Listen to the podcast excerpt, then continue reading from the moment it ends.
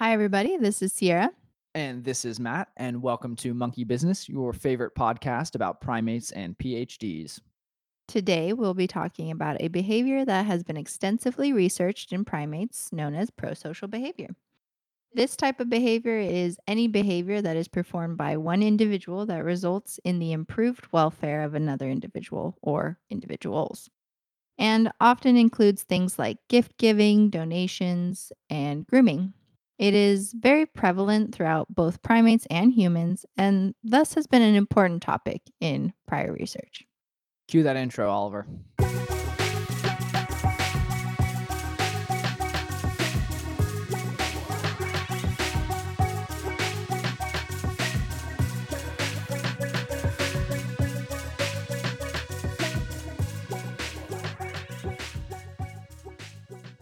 All right. So this is kind of right up my alley, and I've done a lot of reading into primate prosocial literature. But Sierra, feel free to tune in with questions, comments, and anecdotes whenever you need to. So, Sierra, you mentioned the definition that we'll be using today, but I'm going to actually expand on it a little bit. Prosocial behavior is any behavior performed by one individual that results in the improved welfare of another individual. This behavior need not have an immediate cost to the benefactor, but if it does, then the behavior would also be classified as altruistic. Both prosocial and altruistic behavior are further distinguished from cooperation, which is also something that we study in the lab and has been studied extensively. Um, but cooperation usually implies a joint and synchronized action between two individuals. So while cooperation is an important research topic, we're probably not going to discuss it much here, and we'll most likely discuss it in a future episode.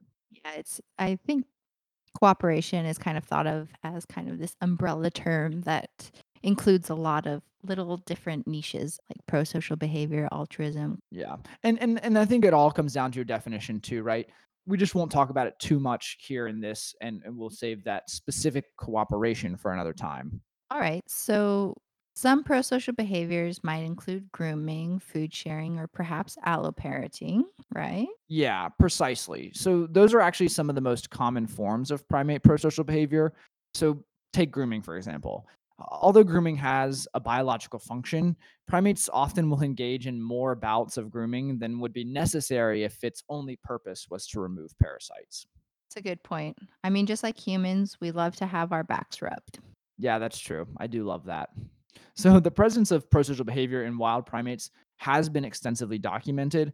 We've seen chimpanzees adopt offspring and care for them when their caretaker dies or goes missing.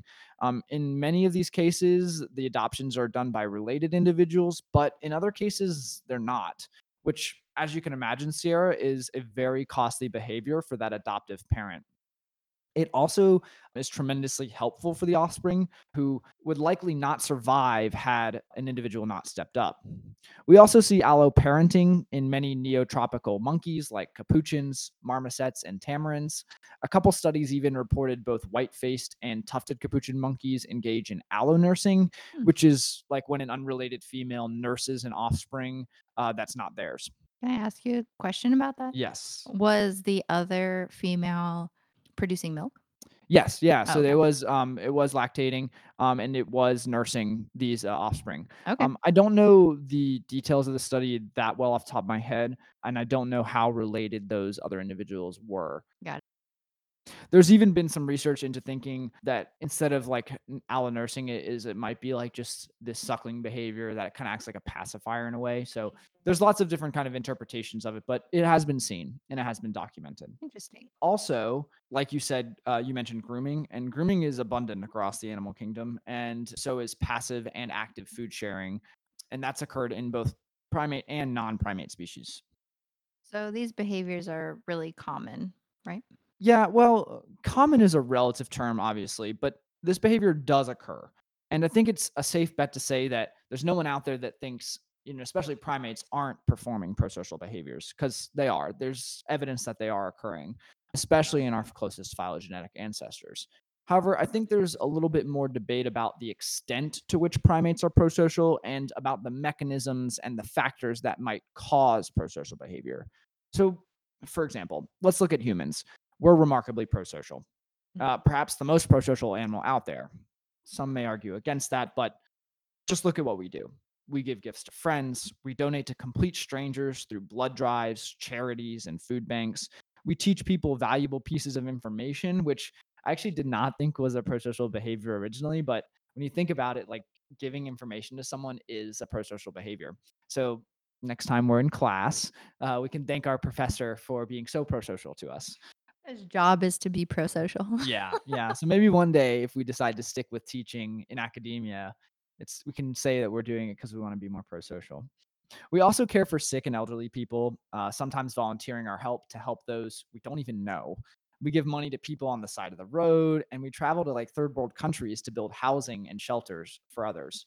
So we do a lot of pro social behavior, and oftentimes there's little to no benefit in us providing such behavior. Of course, sometimes there are rewards like money or reputation, or sometimes we just want to feel good about ourselves internally. But still, we help out others all the time. This remarkable propensity to be prosocial has caused these behaviors to receive a lot of attention in research, specifically in like evolutionary research, because they likely played an invaluable role in the evolution of our species' complex social structure. And honestly, they might be the cornerstone of human cooperative societies. It's true. I never thought about it like that, and that's a really good point. I also wanna just ask you a question really quick. You Yeah. mentioned in the beginning there's a little bit of a difference between just being pro-social and altruism. Can Mhm. you explain that a little bit more? Yeah. So, and I might get this wrong, but at least it's my understanding that pro-social behavior is a more broad category where, you know, you're providing a benefit to another individual. Altruism, though, at least in my sense of the definition, is when you're helping someone, but you endure a cost. So, for example, if I were to just like you know, if I'm eating a burger and I were to just give you some some of the burger, like I'm not really enduring much of a cost. And there's certain benefits to that, right? Like reputation, like we build a better relationship. Um, whereas like adoption, for example, in chimpanzees, you'll see males will sometimes adopt unrelated young that have lost their caregiver. And because they're unrelated to them, there's seemingly little to no benefit and only cost associated with that. So that adoption would actually kind of be altruistic in the sense, of course, if they are related, then there is, you could argue for benefit of indirect fitness, which we talked about last episode, right? But if they're not related, it's kind of hard to make the argument for this cost, especially because taking care of an infant is an energetically costly thing to do it's something so that's kind of the distinction is whether there's a cost to the benefactor or not. And so altruism is actually kind of rare, but it does still happen. So altruism is always pro-social behavior, but pro-social behavior is not always altruism. Yes, yes. At least by my definitions. Someone might have different definitions, of course, and that gets into the, you know, science. People have different definitions, which is why it's important to define what you're talking about in Mhm. any paper you publish. But at least by my definition, yes, that altruism is always pro-social because you're benefiting an individual, but not all pro-social behavior has to come at a cost to the benefactor. And you'll see that when we talk about some of the research that's been done. Some of them include like an altruistic sort of option, and some of them just have a pro-social option, which Hmm, often relates re- has the benefit to the uh, to another. So Gotcha. Okay. But for our non-human primate cousins, why is there so much research out there on this topic? Well, so I'll answer that question first by pointing out that humans are not unanimously pro-social.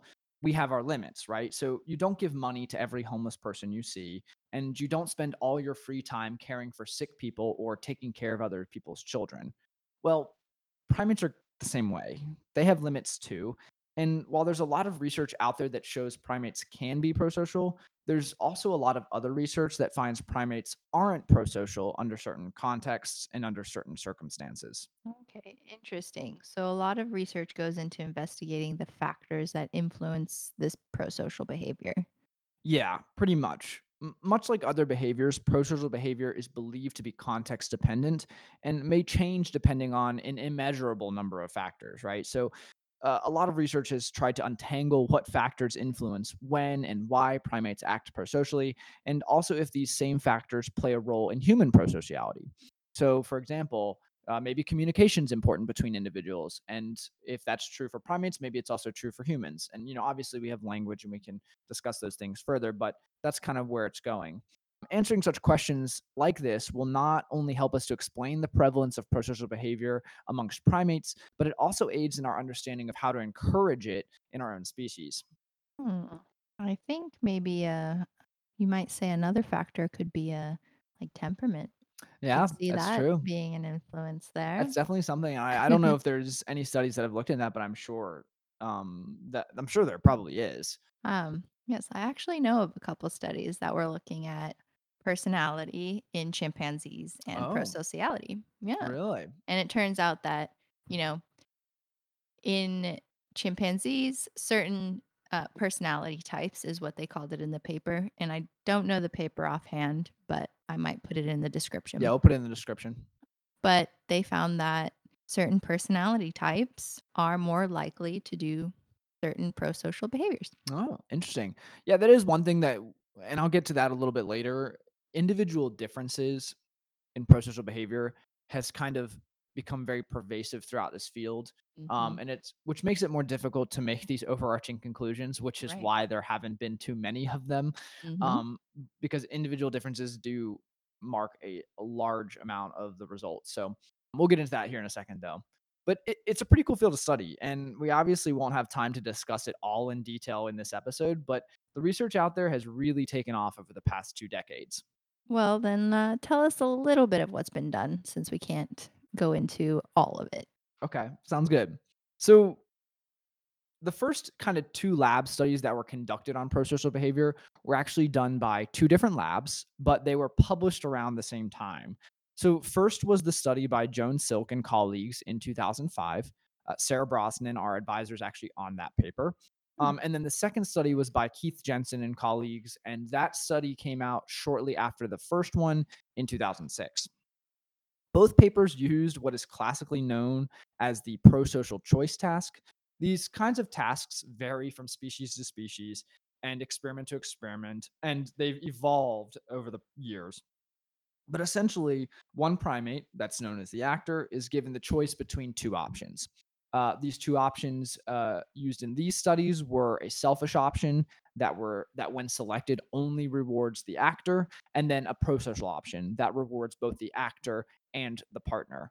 The Jensen paper also included a spite option, um, and I think they might have included an altruistic option. But either way, these have also been used in the future where you can choose to um, deny another individual food. That would be spite. You can also, like I was saying, with the distinction of the altruistic option, there's somewhere the individual can decide to be altruistic, in which case they pull in or decide to give food to the other individual, but they don't receive any. So that's kind of where the idea of like a cost comes in, at least on a simple term, right? Energetic cost for them. An energetic cost, yeah, because hmm you can get into some of the cognitive mechanisms like reputation and all that kind of stuff. hmm These trials in which they decide are usually compared to a number of different kinds of controls.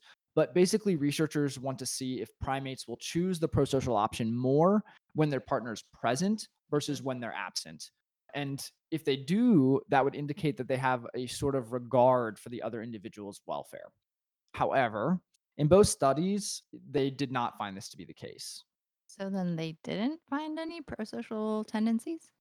Uh, sort of. I mean, both papers actually do an excellent job not concluding that prosocial behavior is non existent, but rather their interpretation is that in these contexts, chimpanzees seem to be more motivated by their own self regard, not by the regard of their partner. Yeah, that that is a subtle difference there.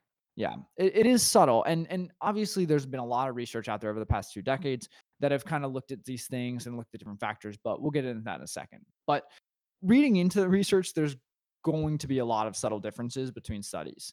It's kind of kind of like this idea we were talking about how scientific theories can have different interpretations of the same data. of the data. same day. Yes, Yeah. exactly. Yeah. So this sort of experiment, this pro-social choice task, has been modified and replicated a number of times in various different primate species. Like, for example, Frans de Waal used a token exchange version of the task. Some researchers include that altruistic option, some include a spite option, and uh, some take food out of the equation entirely. There's a hypothesis that presence of food raises the um, idea of like inequity aversion, right? And so when food's present, it might reduce prosocial tendencies. So some have looked at if they can remove food entirely by using some sort of like instrumental helping where one individual gives a tool to another individual that they could not normally reach on their own and then that second individual can then use that tool to acquire food so it's kind of that second step process um, there's obviously problems and drawbacks with that too and then also people have looked at things like factors uh, like stress and affect or communication between partners and seeing how that kind of deals with stuff. So I actually strongly encourage people to read a review written by Kate Cronin. I think it was published in 2012, and it examines a lot of these in uh, a lot of these factors and their influence on prosocial behavior in great length. It's a great read, and it does an excellent job making sense of sort of these heterogeneous results that have come about over the past years and years of research. I imagine that this isn't the only way that prosocial behavior has been tested, though, right? No, absolutely not. So uh, the prosocial choice task is just one of many methodologies that have been used. Uh, for example, Joan Silk in another paper actually used a food sharing paradigm. In this experiment, they gave uh, groups of chimpanzees a frozen fruit disc, which is a rare but highly desired food source um, that takes a really long time to consume. So they put these discs in the enclosures and then observed different active and passive food transfers of that disc. Interesting. I used to give uh, those fruit discs to the rhesus monkeys that I Oh, used to work really? with. I wonder if the capuchins would like the uh, fruit discs. They definitely liked, uh, well, we would also like put fruit within the fruit disc and then use Kool Aid as like the frozen Mm. part. So it was extra Oh, delicious, like a delicious. popsicle. But I also kind of wanted to get back to this idea that uh, it does seem like a lot of these experiments use food based rewards. hmm And I wanted to ask, other than that one that you gave an example where they gave a tool to someone who then would acquire a food reward, did you read any that didn't use food at all? Because it is so hard to do any tasks without food rewards. And I find this difficult working with primates. So there was actually a study that kind of looked at this. I, don't know any studies that don't use food. I think that it being such a salient reward, it's kind of easy to use that to determine the prosocial behavior. I will say that Frans de Waal like uses the token exchange task. So there's still that second order of like they're exchanging for tokens and then the tokens can then provide food. Gotcha. Um, but I don't know. I think like I don't think they use any other reinforcers hmm besides food.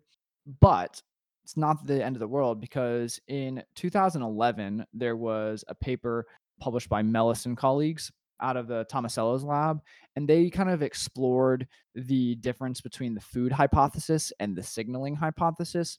And so, long story short, they uh, were testing to see if the actors would release a food item to another individual when they were using tokens versus when they were actually like releasing the food item. So I won't get into the details of the apparatus, but essentially they could like pull something and it would release either a food item or a token to another individual. If it was a token, that individual could then take the token and exchange it for food. And they actually found that subjects were more likely to act in an altruistic manner when food was involved in all conditions compared to like the tokens. It might not be inhibiting as much as we had previously thought, but that is just one paper. So They use capuchins. no, I think these were uh, these were chimpanzees. Yeah, it was Okay. uh, seven males and seven female chimpanzees at the Island Chimpanzee Sanctuary in Uganda. Ooh, interesting. So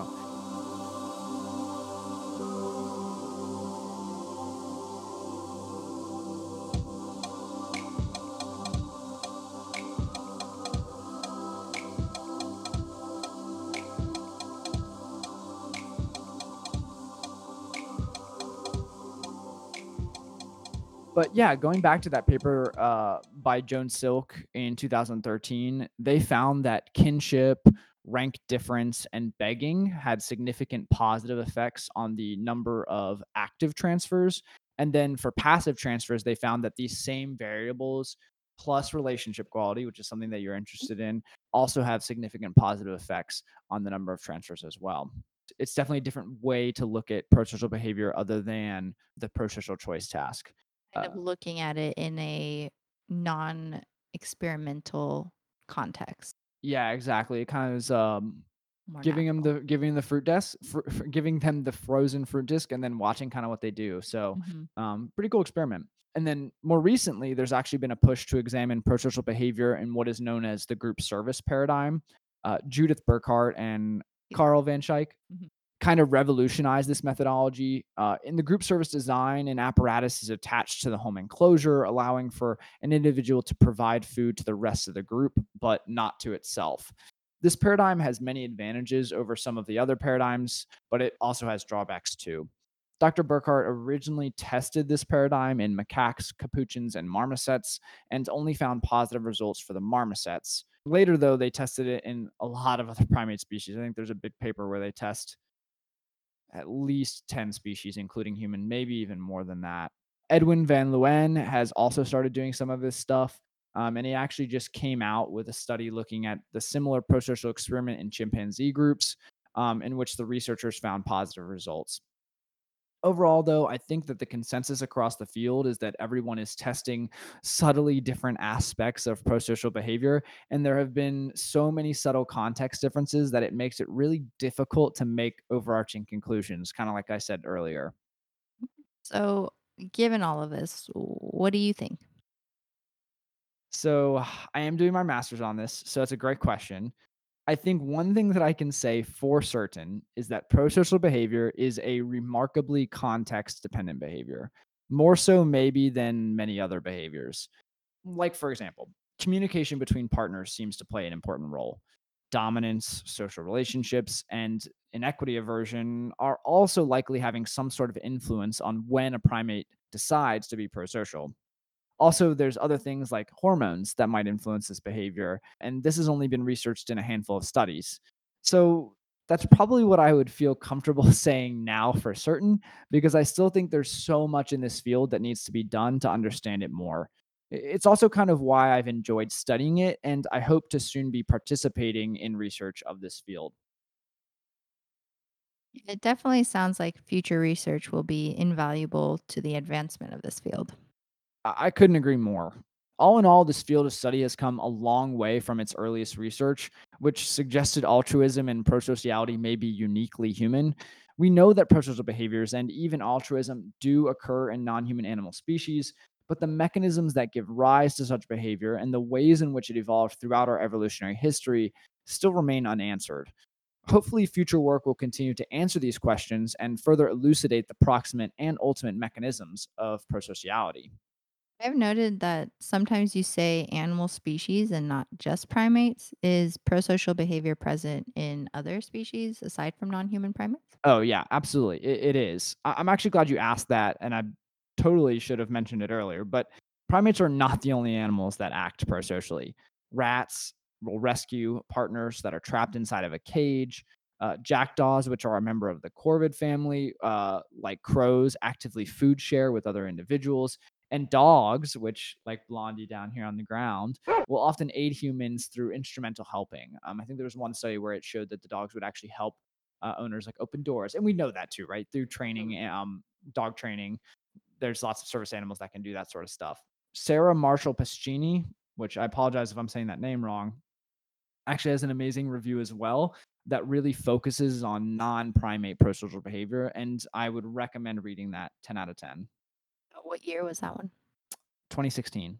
All right. Like how I have those numbers just memorized in my Nice. head. It's right when you there for when you you. cite them so often, it's like it, it becomes you just Like kind of remember the day. Yeah, exactly. Like I think I cite uh Sarah and Kate's work all the time on those two reviews because they're so well written. Um and and especially Sarah's is pretty recent in 2016 for a review paper. So hmm but yeah, I mean, it's a super exciting field. I think there's still a lot to that needs to be understood and a lot needs to be done, but it's kind of a cool field to research. It also can be a little contentious. I think that there's a lot of people who have thoughts about it, and so I think it's important to make sure you keep your interpretations from going too crazy, but also making sure you control for a lot of things and and uh, It's really it's been a really interesting uh, field to kind of explore. So since it's so context dependent, how do you think you're in your future research gonna like navigate trying to take into consideration the context in which you do your experiments? That's a great question. I think I think the most important thing is being aware of the previous research, right? Mhm. Being aware of like those factors that Kate Cronin talks about in her review, um, as well as you know things like the signaling hypothesis in that uh, Melis paper, right, in uh, 2011, that looked at food versus the signaling hypothesis, and And and what is the signaling hypothesis? so the signaling hypothesis? they they looked at this too. I forgot to explain that, but essentially they also tested to see if communication between individuals was important, and Mhm. they found that when given the ability to communicate, individuals acted more prosocially towards those in which they could communicate versus those with which they could not. Okay. So, kind of indicating this idea that like communication might be a, an important factor to uh, allow for prosocial behavior to occur. So, like taking in something like that, we'll use that as an example, right? So, when I'm designing an experiment, um, you, most often to test a mechanism or a factor that is affecting prosocial behavior, I want to make sure that I use a methodology that will allow these factors to still take place. Um, so, like for example, if we believe that communication is important for prosocial behavior, when I'm designing a task that isn't testing for communication, I want to allow communication to occur um, Mhm. because there are some experiments in the past that have found, you know, found null results or found like negative results for prosociality. And then, you know, you look at them and it's like, oh, but they didn't even, you know, there was a solid barrier between the individuals. They couldn't even really communicate verbally. Maybe visually they could, but maybe not verbally. And so you you look at all these little differences and you just want to make sure that you are allowing them, which is kind of what I'm interested in, which is looking at prosocial behavior under very ecologically relevant contexts. Some could argue that a lot of the previous research has been done under very controlled, um, dyadic, restrictive context, which is kind of one of those advantages of the group service paradigm is you can test it in a larger social group and it's also something that you and I are working with with inequity aversion but it allows you know it allows for some of these factors to like not have as much undue influence on what your results are and you might get more ecologically valid results or more socially valid results. So just kind of taking in those considerations when you're designing it and making sure that you're not restricting something that might be important but then also not but also trying to control those things and making sure that it's not just a completely lackadaisical experiment where anything could be happening because then that really limits what you can interpret from your results. Cool field, but there's a lot of control, a lot to control for, a lot you have to be aware of, and it's one of those things, right? If we could just only talk to them and ask them, you know, why they're being prosocial or why what's causing them to do this, it would be uh, a Yeah. real quick interview, and I think we'd be able to get a lot more answers. But I don't know that we'll ever be able to do that. We are talking a lot about like the behavior of being pro-social. Do you know of any like mechanisms that people are kind of suggesting may promote pro-social behavior? It's a complicated question for sure. Um, so It's a loaded one. it is a loaded question. Off the top of my head, right? There's lots of different factors you can look at. Mhm. So I'm really interested in hormones. Um, one of the hormones that people think is involved in prosocial behavior, I won't say promotes, but is involved is oxytocin. Um, oxytocin is a social hormone. It's used to be called the love hormone, but it's definitely an inappropriate name for it because it also causes antisocial effects too, which Mhm. is the opposite of prosocial. So, you know, we likely think that that has an impact. Some other mechanisms that have been considered, reputation's a big one. The idea that like you were prosocial to me in the past, does that increase my willingness to be prosocial to you in the future? But when you talk about that, though, that brings in a lot of questions about memory because Yeah. you're going to have to have a sophisticated system to be able to remember what someone's done in the past. Yes, absolutely. Which is where a lot of this stuff kind of rears its ugly head because Mhm. for example, it's not even there's not even a consensus that reputation keeping, like this record keeping of reputation is done in primates. Mhm. Yet there are lots of primates that perform prosocial behavior. So it, you know, it's possible that they are using that. Maybe they aren't. You know, it's it's all these sorts of kind of things, and Yeah. um, it gets really complicated with that. Like, how do you even measure reputation? Yeah, exactly.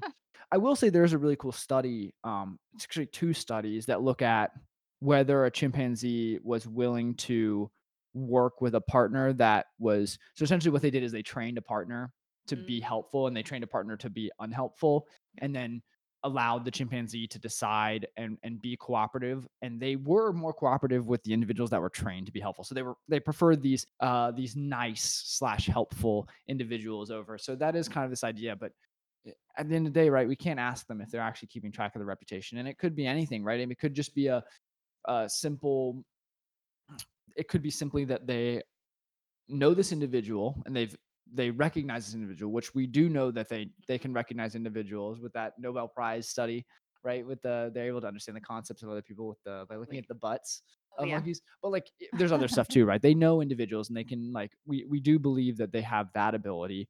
But it's possible that they're not remembering distinct events like through episodic memory, but maybe it's just this feeling they get, right? Like when I'm around, when Logan's around Ivory, maybe he has a more positive emotional state Mhm. although I maybe don't want to use maybe positive affective state, maybe not emotional state, positive affective state towards Ivory, which would could then allow for him to be more pro-social towards her, just because of a feeling that he has. Yeah. There was one time I was working with a token trading task and two monkeys would trade with me. And then the next time I did the same session, one of the monkeys would always leave when he came up. Mhm. And it almost seemed like, hmm, I wonder what happened prior to this session that made you not want to work together. Yeah, yeah, and so like that's why we we have all these Mhm. experiments that kind of look at that stuff. I mean, even some of the tasks that are being done in our lab now, looking at that, like the the bar pull test that we're looking at, it's like Mhm. you know do you wonder if they stop cooperating after aggression occurs, for example, Oh, yeah. um, so all these sorts of things can kind of look at at all that stuff, and and that's really the goal of the research is to kind of parse about these factors, and and you'll you might hear us talk about this too, but like when you're doing a PhD, at the end of the day, you take a research topic and you slowly just narrow down and become this niche, and you become an expert in this little niche, and I feel like with the pro-social research, I feel like that's pretty popular too, right? Is like you're really focusing in on this one factor, this one mechanism. And none of these are necessarily mutually exclusive. It's not, I, I fully believe it's not just one mechanism that's causing these different results, but actually a combination of all these. But as a researcher, you can't test everything. You have to really hone in on what you think is important. Like one of our senior graduate students who just graduated, she was really focused on this idea of like, affect and cooperative and competitive interactions that were occurring before the prosocial task. The idea being that like if something agonistic just happened before, you know, say Sierra was just mean to me prior to me deciding whether I want to be pro-social, it might impact whether I am pro-social. So like she Mhm. de- she thought that that was an important factor that might affect whether they're pro-social or not. And so she examined that and she researched that you know, it's all about looking at what's been done, determining what factors you think might be at play, trying to control for some other ones, but you can't control for them all, and trying to determine what impact that factor has or what Mhm. whether that mechanism is possible. And then like we were talking about at the beginning of this episode, which is science is all about getting the facts and then making interpretation. And so sometimes, you know, you you might get some data and you might think this one way, but maybe the interpretation is wrong. And so you just got to keep testing that. So that's I think Yeah. that's just the what it is. And and I think that's what it'll be for a long time. I don't think that there's one factor that's like causing prosocial behavior versus not. And it's like if it's present, prosocial behavior happens. And if it's not, it won't. Because like you said,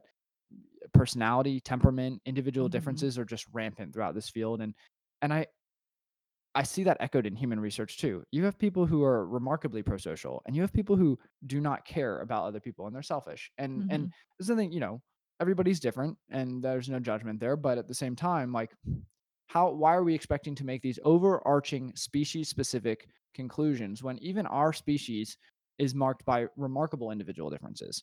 And so I think that's a something that maybe we want to even look at the capuchins, right? Looking at temperament and all that kind of stuff. So but anyways, um Oh, thanks, Matt, for bringing that to us today. yeah, you're welcome. I think it really closely relates to the cotton top tamarins from the previous episode, as they Mhm. are a species that's uh, used a lot in uh, prosocial research, and they do perform some pretty cool prosocial behavior with regards to their alloparenting behavior. And so, I thought it was a cool little topic, and plus, it's something that I researched, so I'm really interested. Um, so I'm glad we got to talk about it as the third episode of our podcast.